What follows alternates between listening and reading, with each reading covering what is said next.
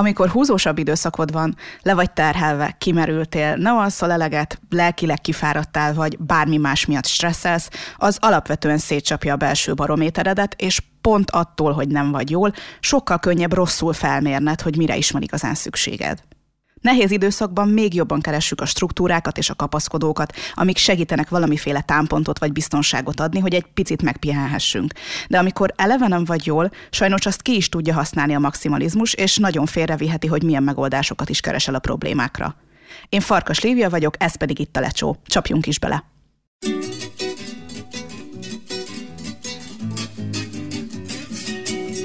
Ez itt a Lecsó Podcast, amiben praktikus technikákkal bontjuk le a korlátozó hiedelmeket, hogy lépésről lépésre közelebb kerülhess ahhoz az élethez, amit szeretsz élni.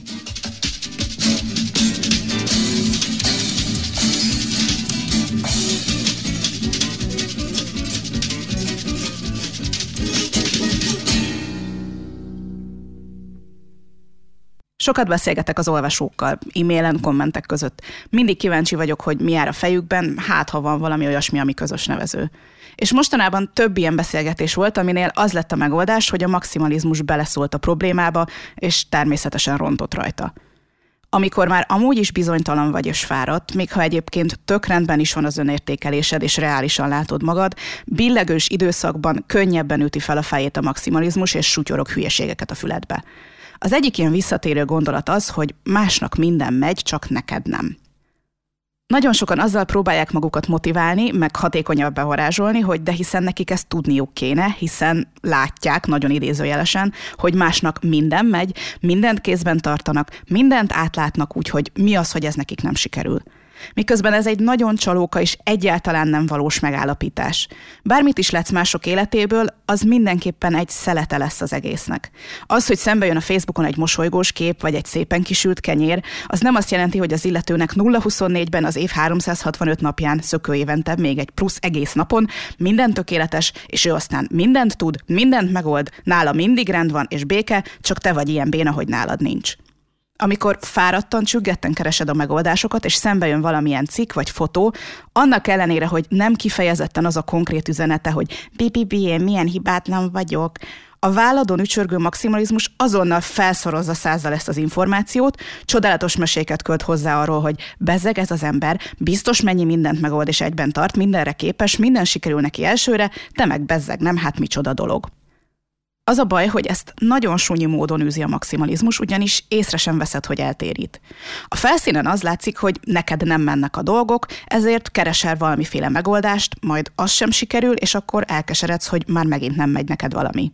És itt kanyarítom vissza az egészet az elejéhez, hogy amikor fáradt vagy, akkor rosszul méret fel, hogy mi is a probléma és mire van szükséged. Mert egy csomó esetben, amikor szét vagy esve, felhalmozódnak a dolgaid, tudod, hogy hasznosnak kéne lenned, de nem vagy, akkor lehet, hogy a felszíni tünet úgy néz ki, mintha időbeosztási gondokkal vagy motivációs problémákkal küzdködnél, de közben ez csak a valódi oknak egy tünete. Ha azért nem tudod, hogy hol áll a fejed, mert nehéz időszakod van, túl sok teher van rajtad, túl sok az elvárás, akár kívül, akár belülről érkezik, akkor a maximalizmus szépen besasszézik az ajtón, és azt mondja, hogy hát azért vagy ennyire szétcsapva, mert nem tolod még eléggé, mert nem erőlteted jobban, mert nem vagy elég jó, mert még nem ragaszkodsz eléggé az előírt napi rendethez, mert nem kelsz elég korán, stb. stb. És miközben ezzel ront a helyzeteden, még el is maszkolja a valódi problémát, ami pedig az, hogy nem vagy jól. Tudom, hogy a maximalizmusról úgy beszélek, mintha egy külön személy lenne, aki jön és beleköp a levesedbe, de ennek nem csak retorikai okai vannak, hanem ez neked is segíthet foglalkozni vele. Ha a sajátodat elnevezed mondjuk Mariska néninek, vagy Múnyónak, vagy akárminek, akkor legközelebb talán könnyebben felismered, elcsíped ezeket a gondolatokat.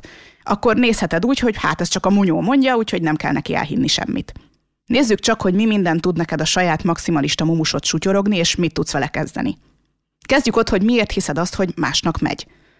Azért, mert rosszul értelmezed azt az információt, amit látsz. Mert vagy kapsz hozzá egy költött sztorit, vagy teszősz hozzá sztorit a fejedben. Ez olyan, mint a photoshopolt modellek, csak teljesítményben. Látod a megfőzött ebédet. Jó, neki biztos mindig ki van találva fél évre előre a menü. Látsz egy darab cuki fotót a gyerekeiről. Na akkor neki biztos soha nem sírnak a gyerekei, és mindenki állandóan boldog. Látsz egy szép képet a házáról, biztos az ölébe pottyant, könnyen jött, de szerencsés, stb. De tényleg azt várod el magadtól, hogy amikor másnak van egy jó napja, akkor neked az összes napod olyan legyen?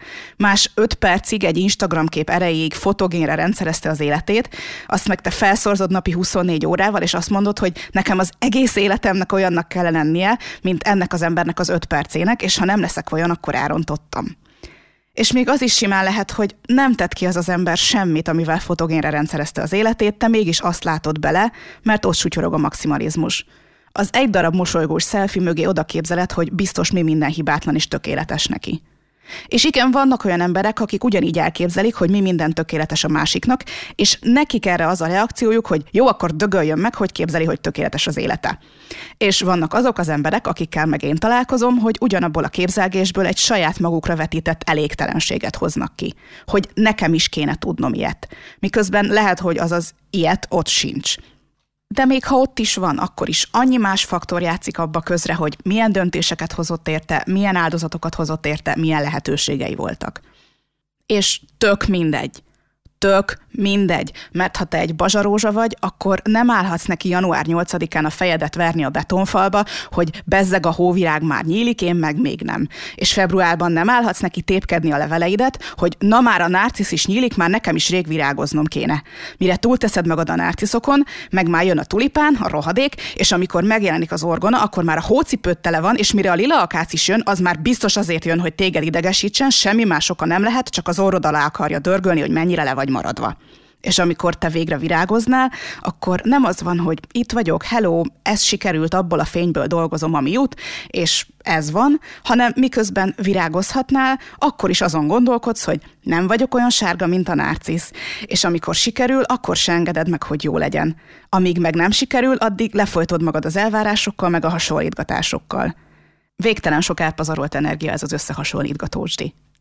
No de nem csak azt tudod félreértelmezni, amit a két szemeddel látsz, hanem kimerülten a maximalizmus befolyása alatt azt is rosszul tudod felmérni, hogy neked mi a problémád, és arra mi a megoldás. A Photoshophoz visszatérve, ha tényleg annyira le van egyszerűsítve az egyenlőségjel, hogy nem érzed jól magad a bőrödben, mert nem úgy nézel ki, mint a szétretusált modell, akkor vásárolj szempillaspirált, akkor ugyanígy a hatékonyság leegyszerűsítése is félre tud vinni amikor a túlterheltséged meg a maximalizmusod időkezelési problémában manifestálódik, és ezért időkezelési problémaként próbálod megkezelni, szép teendő listával, naptárszoftverrel, stb. Persze, hogy nem lesz elég, mert nem csak arra van szükséged. Itt valójában tehát kétféle irányban jelenhet meg a maximalizmus.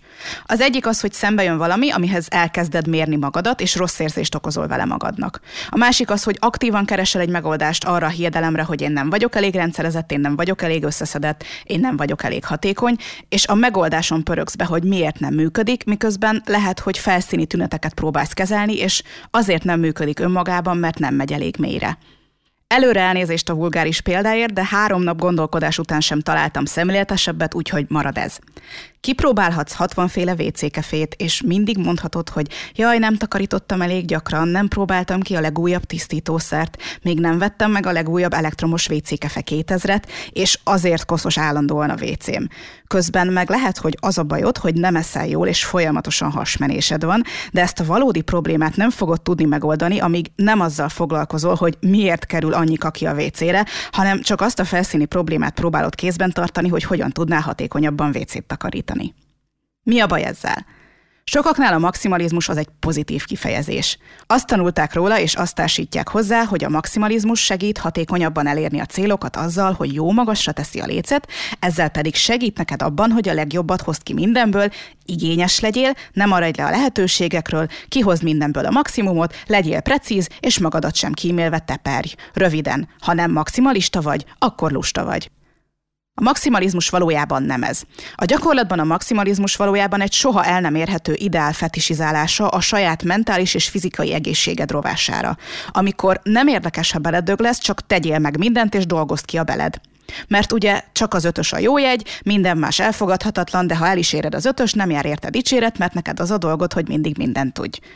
Az igényes, szorgalmas munka azonban nem jelenti azt, hogy ehhez szükségszerűen ki kell magad zsigerelni. Amikor bármi miatt elvárod magadtól, hogy mindent tudj, akkor egy nem létező tökéletes ideálhoz hasonlítod magad.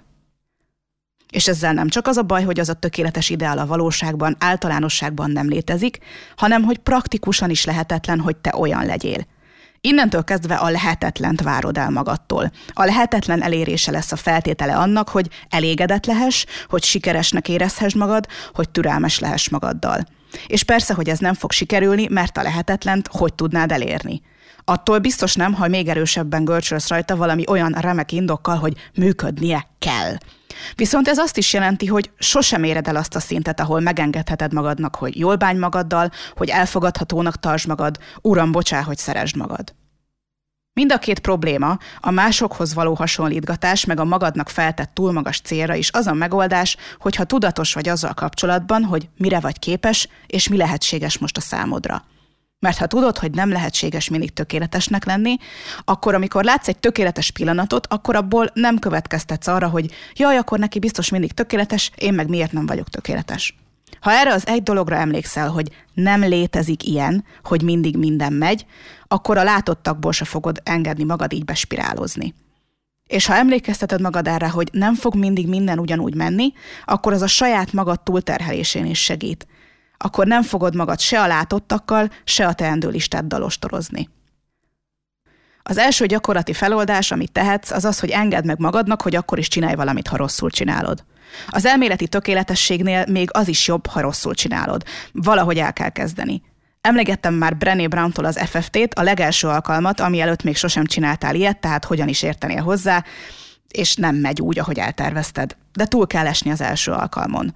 Meg kell birkóznod azzal a gondolattal, hogy lesznek dolgok, amik nem mennek. Lesznek dolgok, amikben ügyetlen vagy. Lesznek dolgok, amiben bénának érzed magad, és az nem azt jelenti, hogy elrontottad, és nem azt jelenti, hogy nem vagy szerethető, és nem vagy értékes, és húz le magad a vécén. Főleg azért, mert egy csomó minden csak az elején nem fog menni. Aztán meg egyre jobban fog menni. Jé, vajon ez miért lehet, gondolkodhat a maximalizmus? Hát azért, mert minden gondolat ellenére mégiscsak azon múlt, hogy elkezdted csinálni. Azt vettem észre, hogy amikor valóban nem megy valami, az olyankor fordul elő, amikor valaki a végletek között csapódik. Nem tudom tökéletesre csinálni, ezért nem csinálom. Amikor csinálom, akkor nem megy jól, úgyhogy akkor abba hagyom. Nem tudok mindent kontrollban tartani, úgyhogy mindent elengedek. Elengedem a gyeplőt, semmi sem számít, ha nincs minden az élén, akkor ne legyen semmi se az élén. Vagy nem tudom az idealizált tökéletességet megvalósítani, úgyhogy semmilyen a gyakorlatban megvalósított próbálkozásnak nem adok esélyt, mert nem lesz tökéletes. Ez a maga nyers valójában a maximalizmus. Mert ha azért nem állsz neki dolgoknak, mert nem lesz minden tökéletes, mert nem lesz olyan, mint ami ennek elképzelted, hogy másnak milyen jól megy, mert nem tudsz mindent irányítani, mert nem megy egyből jól, mert nem megy magadtól, mert nem jöttél rá full egyedül, hogy hogy kell rögtön jól csinálni. Innentől kezdve teljesen mindegy, hogy egyébként épp célt akarnál kitűzni, vagy menüt akarnál tervezni, vagy időt akarnál beosztani. Ha nem hiszed el magadról, hogy megéri akkor is csinálnod valamit, ha nem lesz hibátlan, ha megéri akkor is belekezdened valamibe, hogyha nem tudod garantálni, hogy nem rontod el, akkor ezen nem fog segíteni a szép füzet, nem fog segíteni a cuki süti kiszúró, nem fog segíteni semmi olyan, ami a tünetet és csak a tünetet kezeli. Mert ha valakinek sokat tenni valója, és nem látja őket át, akkor ez egy időbeosztási teendőszervezési probléma. De ha valakinek azért okoz szorongást a sok teendője, mert elvárja magától, hogy mindent meg tudja csinálni, mindig mindent meg tudjon a legtökéletesebbre csinálni, ne maradjon ki semmi, maradéktalanul, hibátlanul és gyönyörűen teljesítse az összes tennivalót, akkor itt az a baj, hogy túl sokat vár el magától, és nem az, hogy nem elég jó a beosztása a teendő listájának.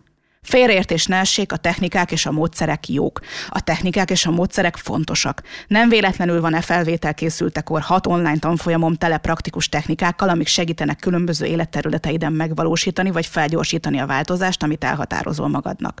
Viszont bármilyen technika és bármilyen módszer akkor lesz igazán hatékony, ha elveszed előle a maximalizmust. Zárójel, én pont ezért nem csak a praktikus dolgokat teszem bele a tanfolyamaimba, hanem mindegyikben van alapozó lelki rész, ami előkészíti a technikákat. Sokan kérnek tőlem hatékonyságnövelő technikát, úgyhogy ez a legjobb alkalom arra, hogy mondjak egyet. Egy mondat. Felkészültél? Mondom. Mozgasd lejjebb azt a szerencsétlen lécet. Nem lehet ugyanazon a fix szinten teljesíteni minden nap életed végéig. Az én lécem is állandóan mozog, attól függően, hogy hogy vagyok és hogy mi a fontos. Ez nem vagy-vagy, mind a kettő ugyanolyan fontos. Egyfelől megteheted azt, hogy állandóra lejjebb rakod azt a lécet, hogy mit kell megütnöd ahhoz, hogy hatékony legyél.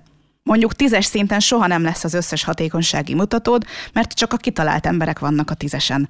Te sejtem nem egy kitalált ember vagy, ha ezt hallgatod, és ha igen, akkor én is, és adjunk be kérvényt, hogy cseréljék le az íróstábot ezen a 2020-as évadon, mert irreálisan sok a csavar a sztoriban, és az egész hangulat egy kicsit túl darkos. De addig is, amíg ezt a fellebbezésünket nem fogadják el, maradjunk annyiban, hogy valódi húsvéremberek vagyunk, nem tökéletes hősök és hősnők, pláne nem folyamatos teljesítményű robotok. Szóval kezdjük ott a lécmozgást, hogy nincs tízes. Vigyük le mondjuk egy állandó nyolcra. Na de ez sem azt jelenti, hogy akkor mostantól mindig nyolcas lesz. Meg kell engedni, hogy a nyolcasra pakolt léc is mozoghasson. Mert lehet, hogy lesz ötös napod, meg lehet, hogy lesznek hetes, nyolcas napjaid, és igen, lesznek olyan napok, amikor a kettes, hármas szint a legjobb, amit egy napból ki tudsz hozni. Annyi mindentől függ ez, hogy mennyit aludtál, hogy milyen minőségű volt az az alvás, hogy milyen a világ körülötted, hogy milyen aggodalmaid vannak hogy éppen milyen gondokkal küzdesz, hogy van a mentális egészséged, hogy van a fizikai egészséged, mennyire vagy túlterhelt, érzelmileg éppen kigyalogolt beléd, milyen hír zaklatott fel, van-e bármilyen segítséged, tudsz-e beszélni valakivel a gondjaidról, van-e akikre támaszkodhatsz, miből és hogyan tudsz töltődni, ha kimerültél. Ezek a dolgok egyáltalán nem függetleníthetőek attól, hogy mennyi minden teljesül a teendő listádról. Lejjebb vinni a lécet pedig egyáltalán nem gyengeség. Ez nem beletörődés, hanem empatikus realizmus. Amikor leviszed a lécedet, akkor azt jelzed magadnak, hogy ez vagyok most én, külső elvárásoktól függetlenül én most ezt szeretném, ezek a feladataim, és ehhez képest mindezt tudván erre vagyok képes. Nekem az a tapasztalatom, hogy amikor ilyen megengedő vagyok magammal, akkor jobban haladok azzal a kevés dologgal is, amit a nehezebb napjaimon meg tudok csinálni, pusztán attól, hogy nincs akkora nyomás rajta. Ha alacsonyabb a léc, gyakrabban érzem magam nem lusta dögnek, és általánosságban véve vagyok elégedettebb, úgy mindennel. A halálos ágyamon inkább azt szeretném, ha azokból a napokból lenne több, amiken nem bántottam magam, mint azokból, amiken az lebegett a fejem fölött, hogy ezt is meg lehetett volna ám még csinálni. Felülírja a feladatok mennyiségét az, hogy én ki vagyok békülve azzal, amennyi éppen sikerült. Sokkal nagyobb eredmény, ha a kicsire is azt mondom, hogy elég, mert az egy olyan nap volt, amikor nem ostoroztam magam. Így lehet átkeretezni azt, hogy mi a sikeres és eredményes nap. Úgyhogy ha legközelebb odaül a munyó a válladra, amikor látsz valami szép képet, vagy eszedbe jut, hogy a káosz közepén az elképesztő nyomás alatt miért nem oldottad meg még az életedet egy csettintésre, vagy ha a nap végén még mindig maradtak elvégezetlen feladatok az amúgy szuperül működő teendőlistádon, és ettől bűntudatod van, akkor jusson eszedbe lejjebb vinni a lécet. Nem azért, mert feladtad, hanem azért, mert adsz magadnak egy esélyt arra, hogy kipróbáld, milyen az, amikor figyelembe veszed azt is, hogy hogy vagy, nem csak azt, hogy mit kéne csinálnod. Köszönöm szépen, hogy végighallgattad azt az epizódot. Nem sokára újra jelentkezem, vigyázz magadra. Ez volt a Lecsó Podcast 13. epizódja. Szöveg Farkas Lívia, hangmérnök Dobai Ádám, vágó Permes Eszter, főcímzene Nyeső Mari. Még több epizód és hasznos anyag a lecsópodcast.hu oldalon. A felvétel során csak a munyóknak esett kisebb bántódása, de azóta már fagyival vigasztalódnak.